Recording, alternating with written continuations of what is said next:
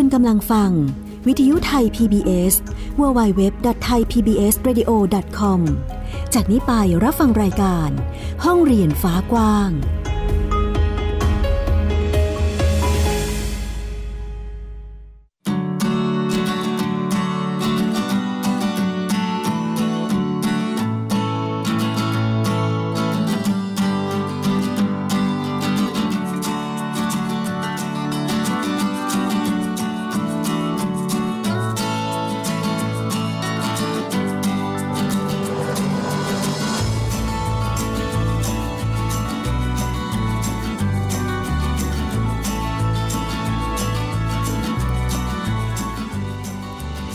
วัสดีค่ะ คุณผู้ฟังต้อนรับคุณผู้ฟังทุกท่านค่ะ เข้าสู่รายการห้องเรียนฟ้ากว้างนะคะ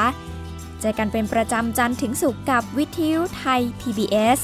www.thaipbsradio.com ค่ะ อยู่กับดิฉันไอยดาสนศรีเช่นเคยนะคะคุณผู้ฟัง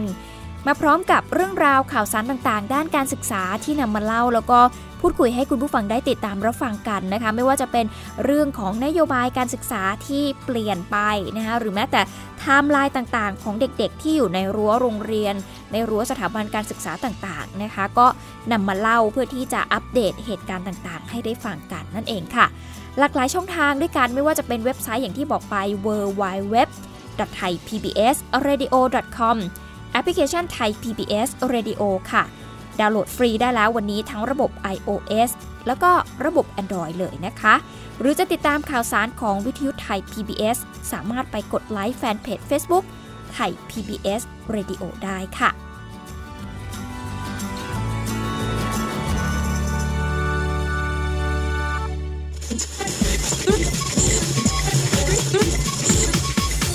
This is Thai PBS Radio Bangkok Thailand สำหรับห้องเรียนฟ้ากว้างในวันนี้นะคะ คุณผู้ฟังก็มีหลายประเด็นเลยทีเดียวที่นำมาเล่าแล้วก็พูดคุยให้ได้ติดตามรับฟังกันนะคะ ก็เรียกได้ว่าช่วงนี้น้องๆ ชั้นมัธยมศึกษาปีที่ 6 ก็น่าจะเตรียมตัวที่จะยื่น ไม่ว่าจะเป็นการสมัครสอบเข้าสถาบันอุดมศึกษาต่างๆ ซึ่งผ่านรอบแรกมาเป็นที่เรียบร้อยแล้วนะคะ แล้วก็เดี๋ยวจะมีการเปิดเข้าสู่รอบที่ 2 ก็คือรอบโคต้านั่นเองค่ะ เมื่อวานนี้นะคะคุณผู้ฟัง 13 กุมภาพันธ์ นางเพนรัตหงวิทยากร รองเลขาธิการที่ประชุมอธิการบดีแห่งประเทศไทยเองก็บอกว่าขณะนี้เนี่ยเข้าสู่ช่วงรับสมัครการคัดเลือกกลางบุคคล เข้าศึกษาในสถาบันอุดมศึกษาหรือ TCAS ปีการศึกษา 2562 ในรอบที่ 2 ก็คือรอบโคตานั่นเองค่ะ ซึ่งนักเรียนนะคะสามารถสมัครได้ถึงวันที่ 23 มีนาคมนะคะ แล้วก็จะมีการประกาศผลวันที่ 24 เมษายนนั่นเอง ซึ่งการรับสมัครแล้วก็การสอบในรอบที่ 2 นี้นะคะ จะให้นักเรียนเนี่ยยืนยันสิทธิ์ในวันที่ 24 ถึง 25 เมษายน และก็เข้าไปสละสิทธิ์ได้ในวันที่ 26 ถึง 27 เมษายนนะคะ ซึ่งการสมัครในรอบที่ 2 นี้นะคะ นักเรียนจะต้องเข้าไปสมัครเองโดยตรงกับทางมหาวิทยาลัยที่ตนเองนั้นต้องการจะเข้าเรียนนะคะ ซึ่งตรงนี้เนี่ยก็ทำให้ทางทปอเอง ไม่สามารถที่จะทราบจำนวน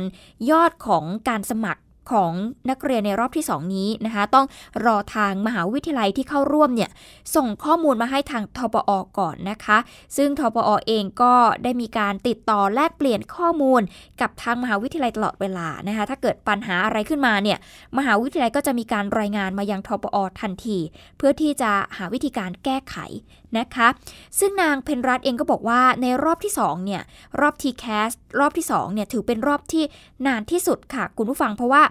บางคณะบางสาขาวิชา ต้องใช้คะแนนในการทดสอบความถนัดทั่วไป หรือว่าการสอบแกดแล้วก็การทดสอบความถนัดทางด้านวิชาการ วิชาชีพ หรือการสอบแพทนั่นเอง ซึ่งจะมีการสอบในวันที่ 23 ถึง 26 กุมภาพันธ์นี้นะคะ ก็จะมีการประกาศผลวันที่ 1 เมษายน แล้วก็ 9 วิชาสามัญก็จะมีการสอบในวันที่ 16 ถึง 17 มีนาคมนั่นเองนะคะ ก็จะมีการประกาศผลวันที่ 5 เมษายนเมื่อคะแนนมีการประกาศออกมาแล้วเนี่ย ทางมหาวิทยาลัยก็จะนำเอาคะแนนของนักเรียนเนี่ยแหละ มาใช้ในการพิจารณาต่อไปนั่นเองค่ะ ซึ่งนางเพนรัตเองก็บอกว่าจากการสมัคร TCAS ในรอบที่ 1 ก็คือแฟ้มสะสมผลงาน การยืนยันสิทธิ์และการสละสิทธิ์ เรื่องนี้ไม่มีปัญหาเลยค่ะ แต่ว่าไปเจออีกปัญหาหนึ่งนะคะคุณผู้ฟัง อย่างเช่น นักเรียนเนี่ยเลือกที่จะเรียนมหาวิทยาลัยวิทยาลัยหนึ่งที่ตนเองต้องการ คณะหรือว่าสาขาที่ต้องการแล้ว แต่ปรากฏว่าไม่ออกจากระบบค่ะทำให้พ่อแม่เนี่ย เข้าไปแก้ไขในสิ่งที่นักเรียนเลือก แล้วกดยืนยันสิทธิ์ให้กับนักเรียนไป ซึ่งก่อนหน้านี้นะคะทางทปอเองก็ได้มีการย้ำกับทางนักเรียนแล้วค่ะว่า รหัสผ่านเนี่ยถือว่าเป็นสมบัติส่วนตัว และการสละสิทธิ์ทำได้ครั้งเดียว เมื่อเกิดปัญหาขึ้นนะคะทางทปอเองก็พยายามที่จะช่วยหาคณะแล้วก็สาขาที่นักเรียนนั้นอยากเรียน ว่าอยู่ในรอบไหนบ้างนะ เพื่อที่จะให้เขาเนี่ยเข้าไปสมัครใหม่ในรอบนั้น แต่นักเรียนต้องสละสิทธิ์ก่อน และจะไม่มีโอกาสสละสิทธิ์อีกแล้วนะคะ เพราะว่าถือว่าสละสิทธิ์ได้เพียงแค่ครั้งเดียวเท่านั้นนะคะ เพราะว่ากฎก็คือกฎกติกาก็คือกติกานะคะทปอไม่สามารถที่จะให้สิทธิพิเศษกับใครได้นะจึงได้มีการเน้นย้ำให้กับนักเรียนแล้วก็ผู้ปกครองก็นั่งคุยกันในครอบครัวก่อนนะคะ คุยกันให้เข้าใจว่า หนูอยากเรียน คณะนี้สาขาวิชานี้มหาวิทยาลัยนี้ คุณพ่อคุณแม่โอเคไหมนะคะเห็นพ้องต้องกันหรือไม่จะได้ไม่เกิดปัญหานี้นะคะคุณผู้ฟัง หรือนอกจากนี้ก็ยังมีปัญหาอีกนะคะคุณผู้ฟังก็คือนักเรียนเนี่ยอ้างว่าถูกแฮ็กข้อมูล โดยมีคนเข้าไปกดสละสิทธิ์ ทั้งที่ยืนยันสิทธิ์ไปแล้วนะคะทำให้ไม่ติด TCAS ในรอบที่ 1 ซึ่งทปอเองก็ตรวจสอบข้อมูล พบว่าไม่มีการแฮ็กนะคะ อันนี้ก็ถือเป็นอีกหนึ่งเหตุการณ์เหมือนกันนะคะที่คุณเพนรัตนะคะมาเล่าให้ฟังนะคะคุณผู้ฟังซึ่งที่ผ่านมาก็นั่นแหละมีปัญหาบ้างเล็กน้อย แต่ทปอก็จะแก้ไขเป็นกรณีไปนั่นเองนะคะ ส่วนยอดของการสมัคร TCAS ในรอบที่1เนี่ยนะคะคุณผู้ฟังซึ่งดำเนินการเสร็จสิ้นเรียบร้อยแล้วนะคะก็รับไป 128,984 คน มีผู้มายืนยันสิทธิ์อยู่ที่60,979 คนค่ะ แบ่งเป็นมหาวิทยาลัยรัฐนะคะรับไป 67,934 คน ยืนยันสิทธิ์ไป 33,275 คน ส่วนกลุ่มมหาวิทยาลัยราชพัฒนะคะก็มีการเปิดรับอยู่ที่ 54,66 คน แต่มีการยืนยันสิทธิ์อยู่ที่ 22,107 คน แล้วก็มีมหาวิทยาลัยเทคโนโลยีราชมงคลนะคะ ก็มีคนยืนยันสิทธิ์อยู่ที่ 5,597 คน แต่มีผู้ขอไม่ใช้สิทธิ์ 2,829 คนเพื่อที่จะไปสมัครในรอบถัดไปนั่นเองค่ะ นี่ก็คือการมาอัปเดตให้ฟังนะคะสำหรับการเปิดรับ TCAS ในรอบที่ 2 นี้นะคะว่าอยู่ในช่วงเวลาใดนะคุณผู้ฟังคะก็สามารถที่จะไปบอกเด็กๆ ได้ หรือเด็กๆ เองก็ติดตามข่าวสารอย่าง ทันท่วงทีนะคะจะได้เตรียมการได้ทันด้วย แล้วก็ระวังอย่างที่คุณเพนรัตได้เตือนเอาไว้นะคะเรื่องของการที่ต้องดูแลแล้วก็เก็บรักษารหัสผ่านของตัวเองให้ดีนะคะเพื่อที่จะได้ไม่เกิดข้อผิดพลาดขึ้นนั่นเองนะคะ มาต่อกันที่เรื่องต่อไปค่ะ คุณผู้ฟังเป็นเรื่องของ อาชีวศึกษากันบ้างนะคะ อันนี้ก็คือเรื่องของการรับสมัครในระดับอุดมศึกษาแล้ว อาชีวศึกษาก็มีเหมือนกันค่ะ เพราะว่าเมื่อวันที่ 12 กุมภาพันธ์ที่ผ่านมาค่ะ นายแพทย์ธีรเกียรติเจริญเศรษฐศิลป์รัฐมนตรีว่าการกระทรวงศึกษาธิการเองนะคะก็บอกว่าผลการประชุมคณะกรรมการพัฒนาหลักสูตร อาชีวศึกษานานาชาติ ที่ประชุมเนี่ยมีมติรองรับหลักสูตรด้านอาชีวศึกษาจำนวน 2 หลักสูตรด้วยกัน จาก 2 ประเทศค่ะ ก็คือหลักสูตรด้านดิจิทัลจากประเทศไอซ์แลนด์นะคะ แล้วก็มีหลักสูตรท่องเที่ยวจากประเทศออสเตรเลียนั่นเองค่ะ จากนี้นะคะก็จะมีการประกาศอย่างเป็นทางการ แล้วก็จะมีการดำเนินการตามกระบวนการต่อไป ซึ่งเท่ากับว่าตอนนี้นะคะมีหลักสูตรอาชีวะมาตรฐานสากลถึง 3 หลักสูตรด้วยกัน ซึ่งก่อนหน้านี้ค่ะคุณผู้ฟังมีหลักสูตร Business and Technology Education นะคะแห่งราชอาณาจักรนะคะมีมาก่อนแล้วนะคะ ส่วนความคืบหน้า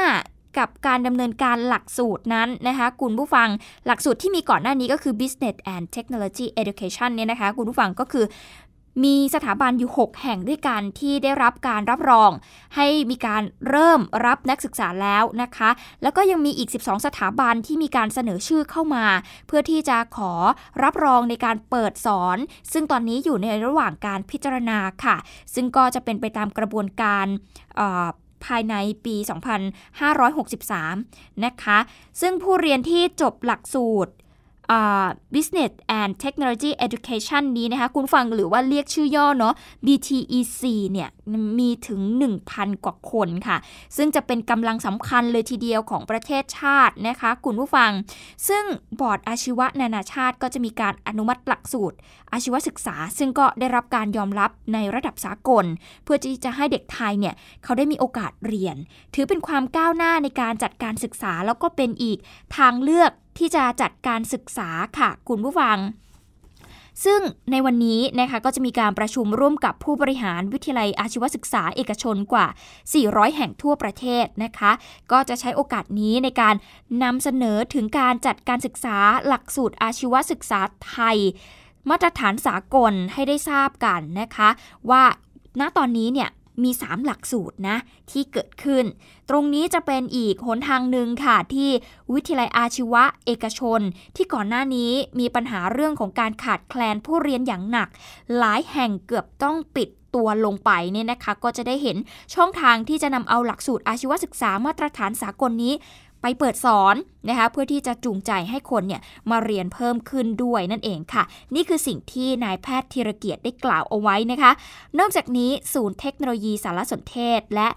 กำลังคนอาชีวศึกษาเองก็ร่วม กับทางศูนย์ประสานงานการผลิต และพัฒนากำลังคนอาชีวศึกษาภาค มีการดำเนินโครงการตลาดนัดแรงงานอาชีวศึกษา ประจำปี 2562 ค่ะ ก็ร่วมกับทางสถาบัน ศึกษาอาชีวศึกษาทั้งภาครัฐ และก็เอกชน ในการจัดงานตลาดนัดแรงงานอาชีวศึกษาทั่วประเทศค่ะ ซึ่งในงานนี้ก็มีการจัด วัดแววนะคะเพื่อที่จะแนะแนวทางในการศึกษาต่อของแต่ละบุคคล รวมไปถึงการจัดการแสดงการเรียนการสอน ระบบทวิภาคี ร่วมกับสถานประกอบการในกลุ่มด้านโลจิสติกนะคะด้านการแพทย์ครบวงจร ด้านการท่องเที่ยว ด้านหุ่นยนต์ เพื่อที่จะสร้างแรงบันดาลใจให้ให้กับ เด็กๆนะคะต่ออาการประกอบอาชีพอิสระนั่นเองนำระบบเทคโนโลยีแบบ Big Data System มาใช้จับคู่ ระหว่างผู้ประกอบการที่ขาดแคลนแรงงานกับนักเรียนนักศึกษาอาชีวะ ให้มีโอกาสที่จะทำงานตรงกัน ที่มันตรงกับความสามารถความถนัดและก็ความสนใจของตัวเอง โดยใช้บริการรับสมัครงานออนไลน์ได้ฟรีนะคะทางเว็บไซต์ของศูนย์กำลังคนอาชีวศึกษานั่นเองค่ะ นี่ก็เป็นอีกหนึ่งความเคลื่อนไหวของแวดวงอาชีวะนะคะคุณผู้ฟังที่เขาเริ่มนำเอาหลักสูตร ระดับสากลมาใช้ในบ้านของเรานะคะเพื่อที่จะพัฒนาศักยภาพของเด็กไทยนะคะให้สามารถที่จะไปแข่งขันในระดับสากลได้ ซึ่งน้องๆคนไหนที่สนใจนะคะอยากจะศึกษาต่อในสายอาชีพแบบนี้ก็สามารถที่จะหาข้อมูลได้นะคะอะนี่ก็คืออีกหนึ่งเรื่องค่ะ มาต่อกันที่เรื่องต่อไปค่ะ คุณผู้ฟังกับมหาวิทยาลัยมหาสารคามนะคะ ซึ่งคณะวิทยาศาสตร์เองเขาก็มีการจัดพิธีลงนามความร่วมมือการจัดทำฐานข้อมูลเห็ดพิษ และเห็ดรับประทานได้ในประเทศไทย กับการพัฒนาแอปพลิเคชัน Mushroom Image Matching ค่ะ ซึ่งก็เป็นความร่วมมือระหว่างมหาวิทยาลัยมหาสารคาม กับกรมวิทยาศาสตร์การแพทย์กระทรวงสาธารณาสุขนะคะกุณผู้ฟัง ซึ่งศาสตราจารย์ ดร ขวัญเรือน นาคสุวรรณกุล เป็น พันธรักษ์ประจำพิพิธภัณฑ์เห็ดที่มีฤทธิ์ทางยานะคะก็บอกว่าสถานการณ์เห็ดพิษเกิดจากชาวบ้านเนี่ยเข้าไปเก็บเห็ดแล้วก็เอามาบริโภคนะคะมาทำกินมานู่นนั่นนี่นะคุณผู้ฟัง โดยมีความเข้าใจแล้วก็ความเชื่อที่ไม่ถูกต้องนะคะในการที่จะระบุชนิดของเห็ดนะว่าอันไหนเป็นเห็ดพิษ หรืออันไหนเป็นเห็ดที่สามารถรับประทานได้ จากการรายงานข้อมูลของการเฝ้าระวังโรคของสำนักระบาดวิทยากลมควบคุมโรคนะคะก็พบว่าผู้ป่วยปีละกว่า 1,000 คนเสียชีวิตค่ะ ปีละ 5-10 ราย ซึ่งเหตุเนี่ยเป็นสาเหตุที่ทำให้เสียชีวิตส่วนใหญ่ ก็คือเห็ดละโงกพิษ เห็ดละโงกพิษเนี่ยมีอะไรบ้างหลายคนอาจจะไม่ทราบนะ คุณผู้ฟัง ก็จะมีเห็ดละโงกหิน เห็ดละงาก หรือเห็ดไข่ตายซากนะคะซึ่งจัดอยู่ในกลุ่มเห็ดที่มีความคล้ายคลึงกันกับเห็ดละโงกขาว หรือไข่ห่านที่สามารถรับประทานได้ แล้วก็มีเห็ดหมวกจีนนะคะที่มีลักษณะคล้ายกับเห็ดปวก หรือว่าเห็ดโคนนะคะนี่ก็คือเห็ดมีพิษนะคุณผู้ฟัง ซึ่งทั้งสองฝ่ายก็ร่วมกันจัดทำฐานข้อมูลเห็ดพิษ แล้วก็เห็ดที่สามารถรับประทานได้ เป็นแหล่งอ้างอิงสายพันธุ์ในประเทศไทย เพื่อที่จะเป็นประโยชน์ทางด้านงานวิจัย บริการวิชาการและก็ความหลากหลายทางชีวภาพ ในประเทศนะคะโดยการพัฒนาแอปพลิเคชัน Mushroom Image Matching นะคะสำหรับบริการวิชาการแล้วก็การเรียนการสอนด้วย อีกทั้งยังมีการจัดทำคู่มือเห็ดพิษสำหรับอสมอด้วยนะคะคุณผู้ฟังอสมอวิทยาศาสตร์การแพทย์ชุมชน แล้วก็สร้างเครือข่ายความร่วมมือทางวิชาการ ในการเฝ้าระวังการรับประทานเห็ดพิษของประชาชนร่วมกันนั่นเอง นี่ก็ถือว่าเป็นอีกหนึ่งความร่วมมือที่เกิดขึ้นนะคะกับทางมหาวิทยาลัย แล้วก็กรมวิทยาศาสตร์การแพทย์ กระทรวงสาธารณสุขนั่นเองนะคะก็ถือว่าเป็นสิ่งที่ดีนะคุณผู้ฟังนำเอาเทคโนโลยีมาใช้เนาะเด็กๆ ที่สามารถใช้เทคโนโลยีเป็น คุณอาจจะต้องแนะนำคุณตาคุณยายที่อยู่แถวบ้านที่ชอบไปเก็บเห็ดนะ เอาให้ตายายดูก็ได้ว่าเห็ดอันนี้ เจ้าเคยไปเก็บมาแมนบออะไรอย่างเงี้ยนะคะคุณผู้ฟังอาจจะเล่าให้ฟังว่านี่นะ เนี่ยสาธารณสุขเขาบอกว่ามันเป็นเห็ดพิษนะ อย่าไปเก็บมากินมันอาจจะมีพิษ แบบนี้แบบนี้แบบนี้ก็อาจจะอธิบายให้คุณตาคุณยายที่บ้านฟังได้นะคะคุณผู้ฟังก็ใช้ฐานข้อมูลเหล่านี้ที่เขาสร้างขึ้นมาให้เป็นประโยชน์นะคะ วิทยุไทย PBS www.thaipbsradio.com ออกอากาศจากอาคารบี องค์การกระจายเสียงและแพร่ภาพสาธารณะแห่งประเทศไทย ถนนวิภาวดีรังสิต กรุงเทพมหานคร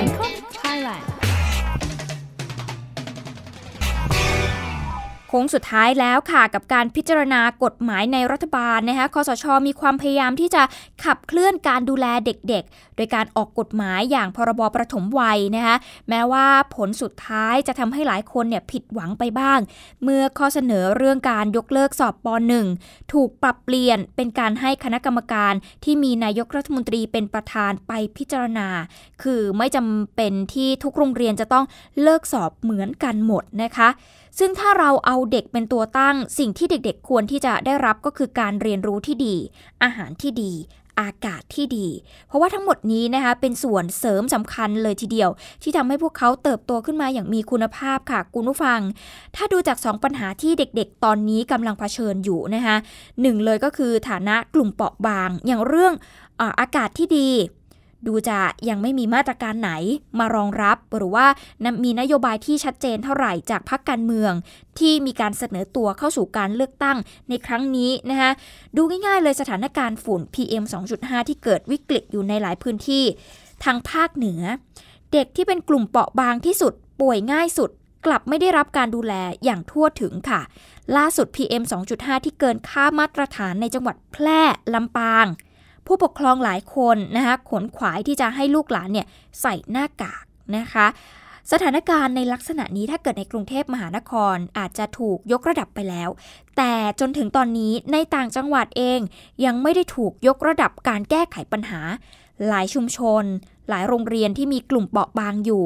รัฐก็ยังไม่สามารถที่จะติดตั้งเครื่องวัดคุณภาพอากาศได้ครอบคลุมนะคะ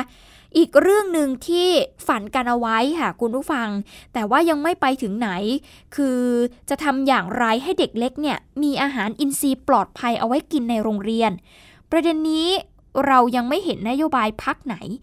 ชัดๆนะคะทั้งที่เหตุการณ์ของการทุจริตคอร์รัปชันอาหารกลางวันที่ผ่านมาเนี่ยสร้างความสะเทือนใจให้กับคนในสังคมไทยไม่น้อยเลยทีเดียวค่ะ และที่ผ่านมาเองก็มีความพยายามทั้งของโรงเรียนเอง เครือข่าย ผู้ปกครองนะคะที่ทำเรื่องนี้แต่ก็ยังมีข้อจำกัดและอุปสรรคอยู่ เราเลยมีรายงานให้คุณได้ติดตามกันกับคุณสสิธรสุขบดค่ะ การพบความผิดปกติในโครงการอาหารกลางวันโรงเรียนที่จังหวัดพิจิตรหรือกรณีขนมจีนคลุกน้ำปลาที่สุราษฎร์ธานีในปี 2561 นำไปสู่การตรวจสอบและยกระดับมาตรฐานอาหารกลางวันโรงเรียนครั้งใหญ่นักเรียนในระบบการศึกษา 12 ล้านคน จากโรงเรียนที่มีอยู่กว่า 40,000 แห่งทั่วประเทศ คือเป้าหมายในการเปลี่ยนอาหารกลางวันโรงเรียนให้เป็นอาหารอินทรีย์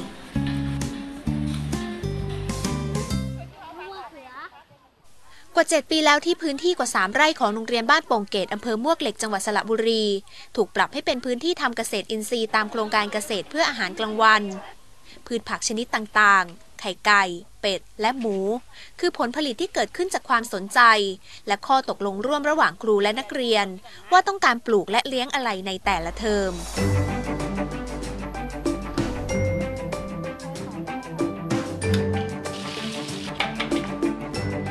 ล้เครื่องแน่น ทั้งไข่ไก่ หมู เต้าหู้ และตบท้ายด้วยผลไม้ตามฤดูกาลอย่างน้อยหนา คือตัวอย่างเมนูอาหารกลางวันของที่นี่ ซึ่งแต่ละวันจะมีการปรับเปลี่ยนเมนูอาหารตามโปรแกรมแนะนำสำหรับไทยสคูลันช์นอกจากจะลดค่าใช้จ่ายในการซื้อวัตถุดิบจากภายนอก เด็กๆยังรู้ที่มาและคุณค่าของการผลิตอาหารปลอดภัย รวมถึงการสร้างทักษะชีวิตในด้านต่างๆ รู้สึกดีใจครับเลยแล้วเวลาเอาไปทำอาหารอะแล้วในใจก็คิดว่ามันอร่อยครับ ทำไมถึงคิดว่าอาหารที่ทำมื้อกลางวันมันจะอร่อยอะครับ เพราะว่าพวกเราปลูกเองครับ โรงเรียนตชดกว่า 200 แห่งทั่วประเทศ ก็สอนวิชาชีวิตให้นักเรียนรู้จักพึ่งพาตัวเอง ผ่านโครงการเกษตรเพื่ออาหารกลางวันเช่นกัน และทำมากว่า 20 ปีนั กเรียนโรงเรียนตชดบ้านนาอีสานอำเภอสนามชัยเขต จังหวัดฉะเชิงเซาหัดทำแปลงเกษตรตั้งแต่ป .1 โดยมีครูและผู้ปกครองมาช่วยสอนเรื่องการปลูกข้าว และพืชอาหารแบบปลอดสารเคมี มีความพยายามจากครูและนักเรียนในการเปลี่ยนอาหารกลางวัน โดยใช้วัตถุดิบจากเกษตรอินทรีย์ แต่ถ้ามองในระดับภาพรวมทั้งประเทศก็ยังไม่มีความคืบหน้ามากนัก ขณะที่การเปลี่ยนที่คิดว่าน่าจะทำได้ทันทีอย่างการใช้ข้าวอินทรีย์ ที่รัฐบาลพยายามสร้างแรงจูงใจให้เกษตรกรหันมาทำนาอินทรีย์ หนึ่งในแผนการผลิตและการตลาดข้าวครบวงจร ก็ไม่ง่ายที่จะเปลี่ยนใจชาวนา เพราะยังมีเงื่อนไขที่เป็นอุปสรรคต่อการเข้าถึง อย่างการรวมกลุ่มเกษตรแปลงใหญ่ ที่ยังรอนโยบายเพื่อก้าวข้ามข้อจำกัดนี้ ให้นโยบายอาหารกลางวันอินทรีย์ในโรงเรียน เดินหน้าได้ในทางปฏิบัติสสิธรสุขบด ไทย PBS รายงานยิ่งใกล้การเลือกตั้งแบบนี้นะคะคุณผู้ฟังการเมืองก็ค่อนข้างที่จะร้อนแรงเลยทีเดียว น่าคิดนะคะว่าเอ๊ะจะมีพักการเมืองไหนที่มาสนใจปัญหาที่เด็กๆกำลังเผชิญอยู่หรือไม่ แล้วก็จะช่วยทลายข้อจำกัดที่โรงเรียนเอง หรือแม้แต่ผู้ปกครองที่กำลังพยายามสร้างให้เกิด อาหารกลางวันอินทรีย์ให้กับเด็กเนี่ยนะคะคุณผู้ฟังมันเกิดขึ้นได้จริง การจัดการอาหารจากระดับพื้นฐานของโรงเรียนเป็นหนึ่งในสองข้อเสนอจากที่ประชุมสมัชชาความมั่นคงทางอาหารปี 2561 ค่ะ ที่มีเป้าหมายในการขับเคลื่อนไปสู่ยุทธศาสตร์ ความมั่นคงทางอาหารระดับชาติ โดยสถานการณ์ความปลอดภัยของอาหารในโรงเรียน ซึ่งในแต่ละเทอมเด็กๆ จะต้องกินอาหารกลางวันที่โรงเรียนมากถึง 200 มื้อเลยทีเดียวนะคะ ที่ผ่านมาพบว่ากว่าร้อยละ 80 ของโรงเรียนทั่วประเทศ ซื้อวัตถุดิบประกอบอาหารกลางวันจากภายนอกขณะเดียวกันก็พบว่าในโรงเรียนที่สร้างพื้นที่เกษตรกรรมได้เองเนี่ยสามารถรับซื้อผลผลิตจากภายในโรงเรียนจากท้องถิ่น ก็ เป็นการช่วยสร้างการมีส่วนร่วม ให้กับคุณครูนักเรียนผู้ปกครองไปถึงชุมชนนะคะ ให้ได้เห็นถึงความสำคัญของการปรับเปลี่ยนพฤติกรรมการบริโภค แล้วก็การสร้างพื้นที่อาหารปลอดภัยในท้องถิ่นได้ แต่จนตอนนี้โจทย์ใหญ่ค่ะว่าเราจะทำอย่างไรให้อาหารกลางวันเป็นอาหารที่ปลอดภัย แล้วก็เสริมสร้างการเรียนรู้ร่วมกัน โดยไม่ใช่เป็นเพียงแค่อาหารในช่วงพักเที่ยง นี่คือโจทย์สำคัญค่ะ คุณผู้ฟัง ใกล้เลือกตั้งแบบนี้นะคะก็มีข้อเสนอในเชิงนโยบายเรื่องของการพัฒนาเด็กประถมวัย ผ่านพรบประถมวัยแล้วนะคะ แม้สาระบางอย่างจะไม่ได้เป็นไปตามที่คณะกรรมการอิสระ เพื่อการปฏิรูปการศึกษาคาดหวังเอาไว้ทั้งหมด แต่ก็ดูเหมือนจะมีนโยบายอีกหลายอย่าง เพื่อดูแลเด็กๆ ประถมวัย ที่สังคมเองต้องการจะเห็นจากพรรคการเมืองในช่วงโค้งสุดท้ายก่อนการเลือกตั้งนี้ โดยเฉพาะการดูแลพวกเขาภายใต้สิทธิพื้นฐาน ที่พวกเขาควรที่จะได้รับ นั่นก็คือเรื่องอากาศที่ดี เรื่องอาหารที่ดีและปลอดภัยนั่นเองค่ะ พูดถึงประเด็นเรื่องของอากาศ คุณผู้ฟังขาก็มีอีกหนึ่งเรื่องที่น่าสนใจมาให้ได้ติดตามกันเหมือนกันนะ นั่นก็คือมีครอบครัวหนึ่งที่จังหวัดเชียงใหม่ค่ะ พวกเขาช่วยกันคิดค้นวิธีการแก้ไขปัญหา ในช่วงที่สถานการณ์หมอกควันเกินค่ามาตรฐานแบบนี้ โดยการทดลองทำกล่องฟิลเตอร์ฟอกอากาศ โดยใช้มอสค่ะ เป็นตัวกล่องแล้วก็ดูดซับฝุ่นควัน ซึ่งจากการทดลองก็พบว่า ผลเป็นที่น่าพอใจนะคะ เราจะไปติดตามเรื่องนี้กับคุณพิเชษฐ์ตันติโรจนกุลค่ะ มันไม่มีรากแต่ว่ามันมีที่ยึดเกาะ